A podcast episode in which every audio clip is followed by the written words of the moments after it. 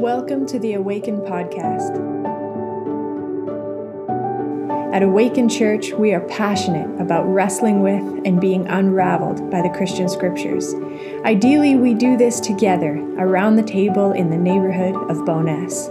As we see it, Jesus has invited all of us to encounter him in a diverse community and participate with him in a mission of loving our neighbors.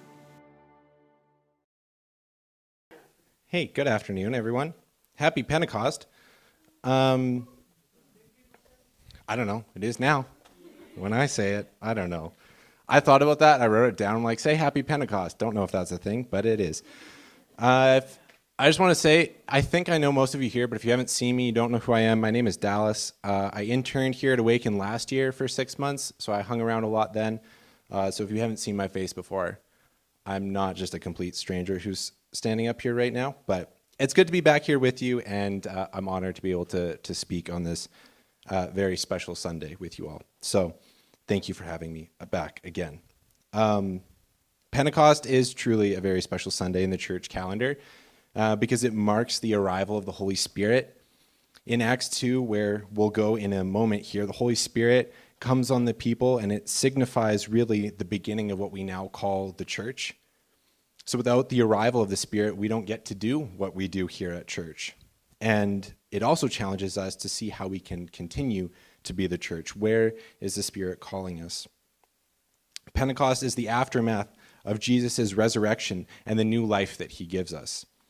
It introduces the radical new way of being in this world where all people can experience the moving of the Spirit. It is the arrival of wind and fire, both of which you learned about in the previous series on the elements. And like many stories in the Bible, our familiarity with them can turn Pentecost into a monotonous tale that fails to shock us. And in that place, we risk missing the point or the purpose of the Holy Spirit's arrival and what we ought to learn from it. As we'll get to in a few moments, Pentecost begs the question of us, what does this mean? What are we to do? As I mentioned, the story of Pentecost is found right at the beginning of Acts in chapter two, and it kind of serves as like the epicenter of the narrative in Acts, as the themes and the stories and everything that comes after that is only possible really because of the Spirit's arrival and God's action that's seen here in the beginning of Acts. I won't read the whole thing because it's kind of long, it's like the whole chapter, but we'll read a portion, uh, specifically the first thirteen verses. Um, it should be on the screen. Perfect, thank you. Um, so we'll read it, and then we'll talk about it. When the day of Pentecost had come, they were all together in one place. And suddenly from heaven there came a sound like the rush of a violent wind, and it filled the entire house where they were sitting. Divided tongues as of fire appeared among them, and a tongue rested on each of them. All of them were filled with the Holy Spirit and began to speak in other languages as the Spirit gave them ability. Now there were devout Jews from every people under heaven living in Jerusalem. And at this sound the crowd gathered and was bewildered, because each one heard them speaking in the native language of each. Amazed and astonished, they asked, "Are not all these who are speaking Galileans? And how is it that we hear, each of us, in our own native language? Parthians, Medes, Elamites, the residents of Mesopotamia, Judea and Cappadocia, Pontus and Asia, Phrygia and Pamphylia, Egypt and the parts of Libya belonging to Cyrene, and visitors from Rome, both Jews and proselytes, Cretans and Arabs. In our own languages we hear them speaking about God's deeds of power." All were amazed and perplexed, saying to one another, "What does this mean?" But yet others sneered, and they said, "They are filled with new wine." After Jesus was resurrected, he had appeared to the disciples and told them that he would send them an advocate, the Holy Spirit, who would help them. They had been baptized by water, but Jesus promised to baptize them with the Holy Spirit in the days to come. They wondered and questioned among themselves what this might mean. Jesus said they would receive power when this happened, and they would be witnesses throughout the world. They were left waiting, but for what? Left in bewilderment and a sense of lostness, what would happen next? How might they go on?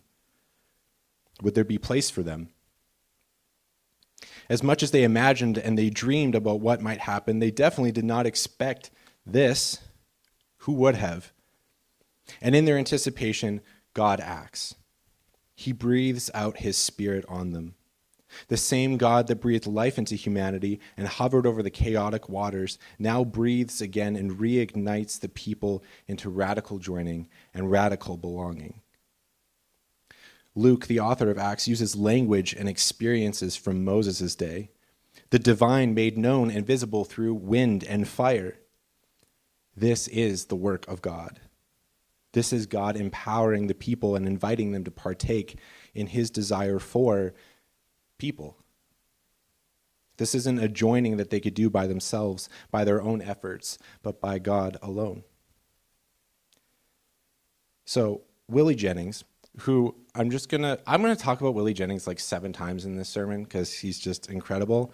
And if you haven't read his commentary on the book of Acts, which is kind of a niche thing, I guess, just do it. Like, I know, I was thinking of you, Kara. Um, No, but you really should read it. At least just read like the part on chapter two. It's amazing if I don't cover it. So, um, but Willie Jennings says that Pentecost marks the miracles of both hearing and speaking. As the story recounts, all the people who were able, all the people were able, I should say, to speak in their own mother tongue and be understood by it. Jennings points out that to speak a language is to speak a people. Language is an incredibly interesting and complicated thing. If you've ever tried to learn another language, you know what I'm talking about. One of my minors for my degree at Ambrose was biblical languages, so I took Greek and Hebrew. I can tell you from that firsthand experience that language is incredibly difficult. There's no wonder that some of our English translations of the Bible fail us. There are verbs and concepts that just do not translate well into our very different language of English. It also doesn't help that the languages of Hebrew and Koine Greek are also dead. So we definitely don't know exactly how we're supposed to read it. But regardless, it's not perfect. And we do our best to understand, but some translations um, are definitely closer than others, but it's nonetheless difficult. And yet learning a language is still more than just grammar. It's also voice. It's learning words um, and how they relate to events. It's songs, it's sayings, it's jokes, everyday practices, habits of mind and body. For those of you who do know me, and you know uh, my wife, Tatiana, her and her whole family are from Argentina. So their first language is is Spanish. And while they've all learned English and they make space for me, and they can switch back and forth with ease, there is still something special about speaking in Spanish for each of them. I can't tell you the number of times we're at family gatherings, and they all laugh at something spe- said in Spanish, and I just sit there and smile, and I'm like, what happened? I don't know. And sometimes I get an answer, and it is funny, but other times I get the response that it's like, it just doesn't translate well into English. And sometimes Tat is gracious enough, and she explains to me what was said anyways. But she's right. Sometimes it doesn't make any sense at all in English. Why? Because to speak a language is to speak a people. There are things that can only be truly understood in our mother tongue. It also happened when Tat and I went to Mexico. And everyone spoke in Spanish to her, and they gave me this subtle, inquisitive look like, does this guy know what I'm talking about? No, sir, I do not. But thank you for giving me a little bit of benefit of the doubt. But you should see the look of joy on Tat's face if I say something in Spanish to her. Even if it doesn't like really make sense, the fact that I've tried to like piece words together, it means something. I've also been reading through the book, Braiding Sweetgrass by Robin Wall Kimmerer, which probably some of you have read. Not quite as weird as a Bible commentary. I've already learned so much in this book. You should read it if you haven't. And uh, Kimmerer discusses the language of ecology, of plants and trees and all these amazing things, but also of the Potawatomi people. And in one chapter, she explains that the language of the Potawatomi peoples is seventy percent verbs, which a statistic by itself doesn't sound like anything, but you compare this to English, it's only thirty percent verbs. So just a little bit different. We speak a language that's built on nouns, on things. This means that there are seemingly endless conjugations and verb paradigms to memorize and to master in the Potawatomi, Potawatomi language. In addition to this, they also do not divide words into masculine and feminine like much of our dominant languages do. Rather, they divide things into categories of animate and inanimate. All living things are the same, and all non-living things, mostly things created by people, are the same. You and I would be spoken of the same in the same way as we would speak of rivers or rocks or trees. That is an entirely different way of understanding ourselves and the world around us. Language is incredibly important to who we are and how we understand quite literally everything. So imagine being the only person to speak your language. Imagine if no one else understood you in your mother tongue. Imagine that language being stripped from you. Think of the many indi- indigenous people who have lost their language because European colonizers thought it was inferior and sought to obliterate it entirely. And sadly, they were somewhat successful. Yet there are still others who have kept their their indigenous language alive and are teaching the younger generations so that it lives on. Kimmerer said that her tribe's mother tongue only has nine living fluent speakers in the entire world. Nine. An entire language, a people, a way of being in the world on the brink of extinction, and all the beauty, the meaning, and the understanding that comes with it. The move of the Spirit at Pentecost empowers all people to speak and be heard in their mother tongue. Nobody's lost in translation. Nobody's language or way of being in the world is lost, and everyone belongs. You don't need to conform to one specific language or one way of being, but you can belong just as you are, and you're celebrated for it. I went for a walk with a friend this week, and as we were walking around downtown, he was telling me how he, he looks around at people and he just sees how wounded they are and how much help they need. He expressed he didn't know how to see anything beyond that. I think our responsibility is to see the hurt and make space for it, but also to see and remind people that they are loved, that they are good just as they are. They belong and there is space for them. Come in. Take up space for yourself and just be. Tell me who you are. How do you understand the world? What do you love? Nikaela gave the example a couple weeks ago. Maybe ask someone what their pronouns are. I was reading some documents from another church denomination in Canada that was explaining their journey to becoming affirming. It took place over several years, and the information was long and it was intense. But a few things stood out to me while I was reading. First, they emphasized their openness to the Spirit, a willingness to be surprised by the Spirit. If we lose that willingness or perhaps eagerness to be surprised by what God is doing, we're off track. Secondly, they paid attention to all the radical ways in which the church has had to, or at least should have, discerned where God is asking us to change our perspectives. Throughout history, we've been challenged to face new realities and become more inclusive. And sometimes that has worked, and sadly, other times it has not. But the document said that what is at stake is our capacity to be the church in fulfilling our ongoing vocation of discerning the kairos, the time of God, for our time. In other words, the primary issue is whether we can be the church. Pentecost is a miracle of hearing and speaking. Listen to one another and share yourself with one another. We have to be open to the radical ways in which the Holy Spirit is moving and acting. We're invited into that space, into the risk, and each of us is acknowledged just as we are within it. I do think Awaken is particularly good at making space for people, as many of you can attest. But who else needs a place to belong?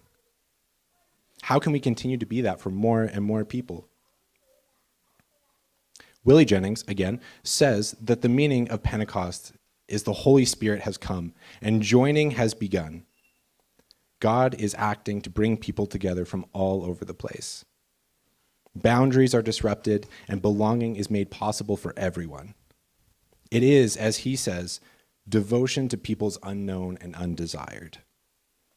As I mentioned earlier, Pentecost serves as like the epicenter of the narrative in Acts.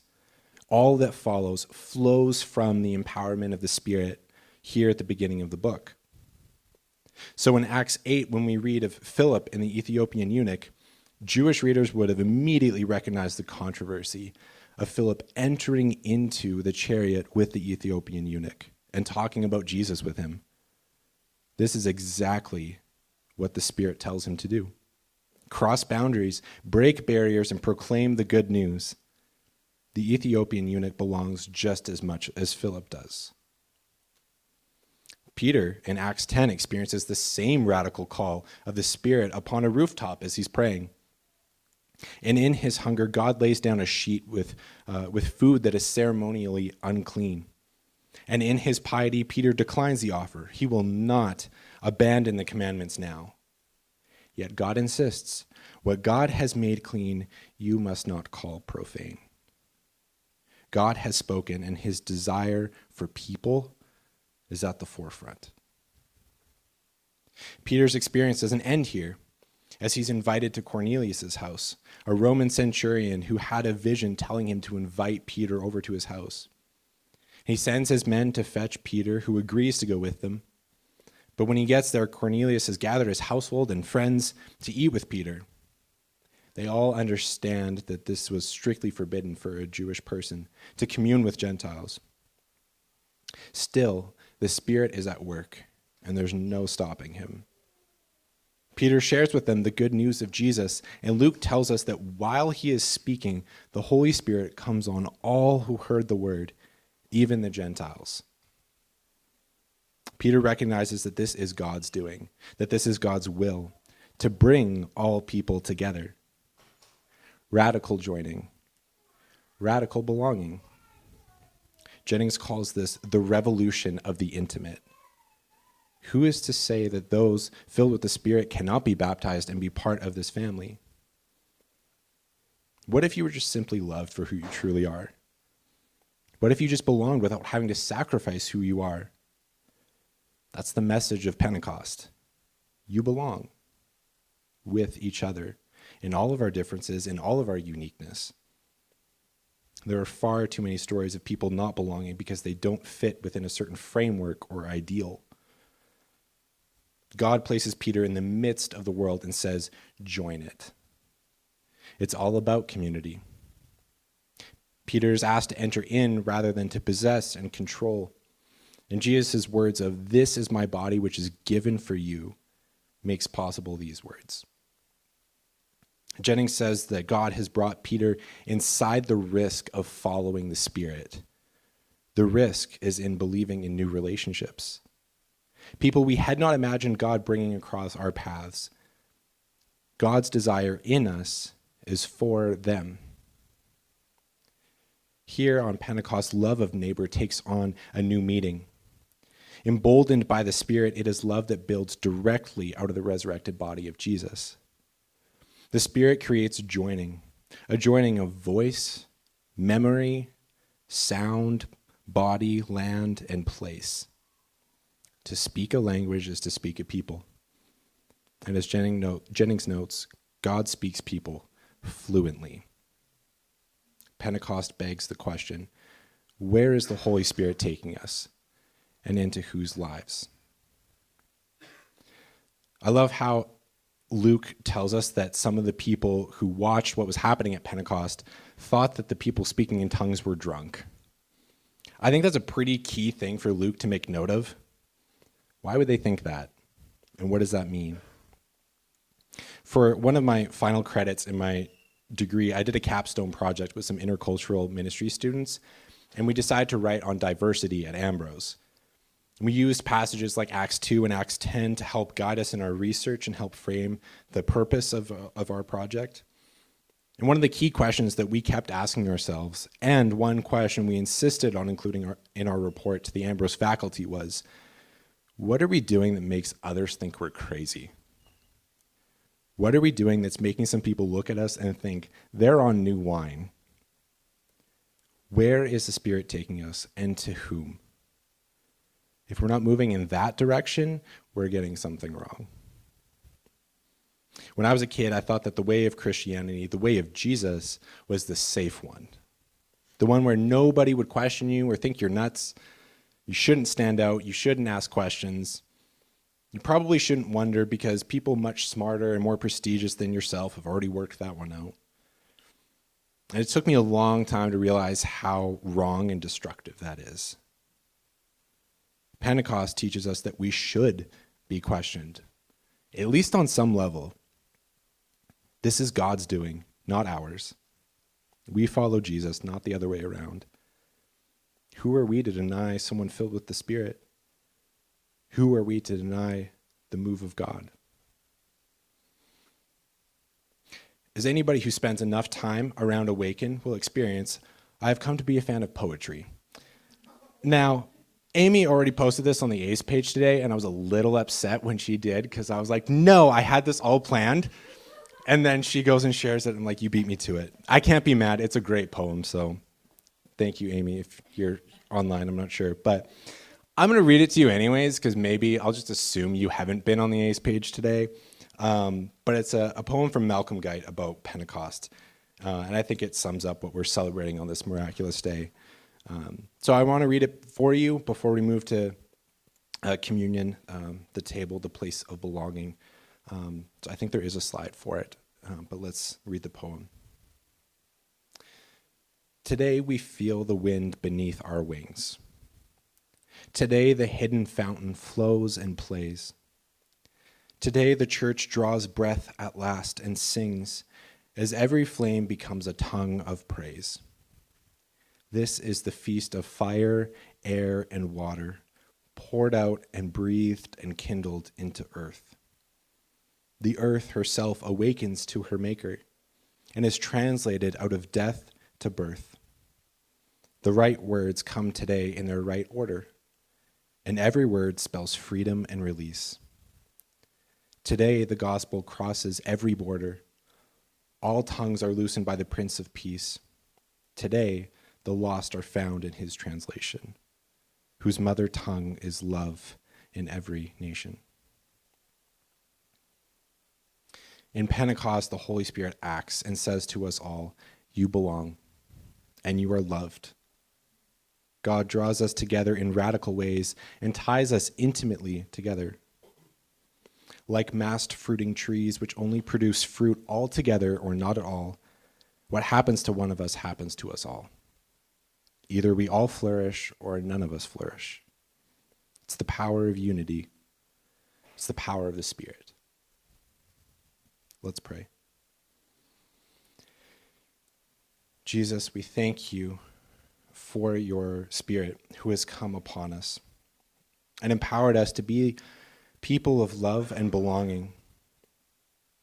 Spirit, we pray that you open our eyes to the surprises that you have for us and lead us ever deeper into the embrace of the other. Continue uh, to make space for all people to belong, that we may continue to be the church. May we be encouraged to see each other here and know that we belong in all of our differences. Pray this in your name, Jesus. Amen. Um, I'm also doing communion. Uh, and so, as usual, we end our time here at the table. Uh, Christ's table is big, and it makes space for all people. Whoever you are, I think we said this in the welcome, whoever you are, wherever you are, you are welcome and you belong. What I love about how we do communion here at Awaken is that in our participation, we actively look at one another and say, here, Christ's body and blood is for you, just as much as me. We recognize each other and we say, you are loved, you belong, I belong. And so it says in First Corinthians that the Lord Jesus, on the night when he was betrayed, took a loaf of bread, and when he had given thanks, he broke it and said, this is my body that is for you. Do this in remembrance of me. This cup is the new covenant in my blood. Do this as often as you drink it in remembrance of me. For as often as you eat this bread and drink the cup, you proclaim the Lord's death until he comes. Um, Jesus, thank you for this table. Thank you for your body and your blood that unites us all, that brings us all together, a place where we all belong, where we're all welcome um, in our diversity, in our uniqueness. We, lo- we are loved here. Um, so thank you for, for this place. Thank you for Pentecost, for your Holy Spirit. And pray this in your name, Jesus. Amen.